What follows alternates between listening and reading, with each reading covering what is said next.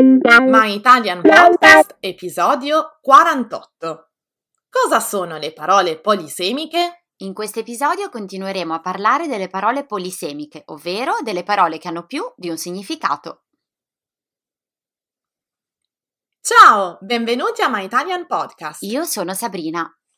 Io sono Cristina e siamo le vostre insegnanti di italiano. My Italian Podcast è lo strumento per ascoltare ed imparare l'italiano in modo divertente, semplice e accessibile. Ti faremo conoscere le tradizioni e la cultura italiana attraverso autentiche conversazioni tra due madrelingua. Hey you! Welcome to My Italian Podcast. Here you can listen to real Italian conversations by native speakers. If you don't speak Italian yet, don't worry. Just subscribe to our newsletter to get more contents and the transcripts of all of our My Italian podcast episodes. Sigla.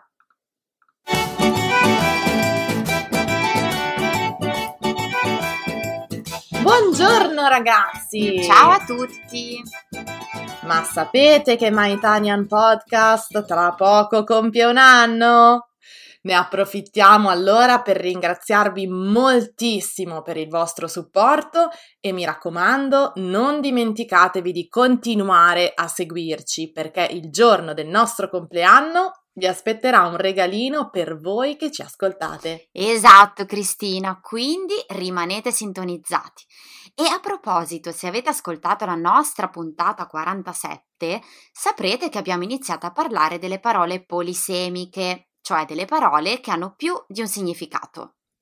E oggi continueremo in questa direzione, aggiungendo anche, come vi avevamo promesso, una curiosità, come dire, medievale. Esatto, esatto, Cristina. Allora comincerei io con la parola saggio. Di solito quando si parla di saggio si parla di una persona dotta, colta, con molta cultura e conoscenza della vita quel signore è un saggio. Però esiste anche il saggio di danza, il saggio di ginnastica o il saggio di canto. In questo caso saggio significa spettacolo di fine anno. Bene Sabrina, io invece vi vorrei parlare del verbo tirare, che ha più di un significato. Nel primo caso, tirare significa lanciare ad esempio, tirare una pantofola. Le nonne arrabbiate in Italia lo fanno spesso. Oppure tirare un calcio alla palla. Ma il verbo tirare si usa anche come verbo opposto a spingere. Avete mai letto sulle porte dei negozi tirare? In questo caso significa portare la porta verso di sé, in direzione del proprio corpo. E questa è una cosa molto utile da sapere per evitare incidenti. sì. Ma guardiamo il titolo della puntata. Riso indica l'atto della risata, ma anche il cibo. A proposito, chi di voi ragazzi mangia riso o pasta integrale?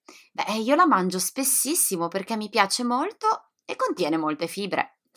Integrale può essere il tipo di farina, ma può anche significare intero, completo. Ad esempio, in moto alcune persone indossano il casco integrale, che significa appunto un casco intero, tutto coperto. E poi, ragazzi, vi ricordate la vecchia moneta italiana, la lira?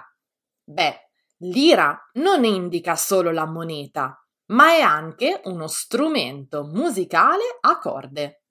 Bene, bene. E infine, ragazzi, vorremmo parlarvi della credenza. Avete mai sentito questa parola? Credenza significa convinzione, opinione, ma anche il mobile della cucina dove di solito si mettono le posate, i piatti o i bicchieri. Ad esempio potrei dire quella è solo una credenza, non darle importanza e pensa con la tua testa. In questo caso credenza significa opinione. Ma se dicessi dove sono le posate? Sono nella credenza? In questo caso significa mobile della cucina. E qui viene la nostra curiosità. C'è infatti una correlazione tra il verbo credere e il mobile.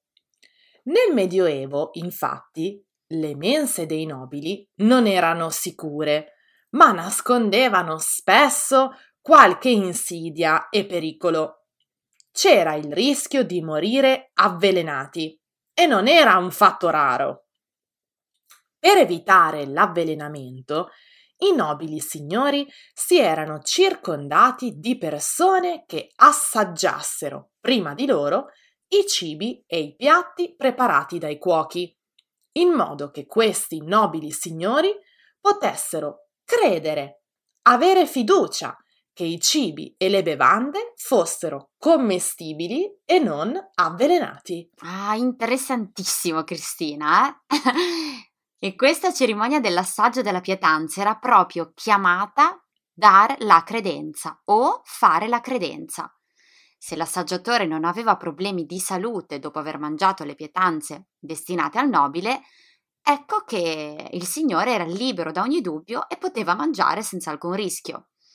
Da questa cerimonia il nome del mobile che conteneva le posate e i cibi destinati al nobile palato è entrato ormai nell'uso corrente. Ah, guarda cosa si scopre a volte dietro a delle parole comuni. Eh, Sabrina? Bene, dopo avervi svelato questa curiosità, per oggi vi lasciamo. E mi raccomando, fateci sapere se esistono parole polisemiche nelle vostre lingue. Ciao ragazzi, a presto! Ciao a tutti! Se volete saperne di più su come imparare l'italiano con i podcast, scarica gratis i nostri book. E se vuoi ricevere contenuti esclusivi per esercitarti con l'italiano, iscriviti alla nostra newsletter e diventa nostro follower su Patreon.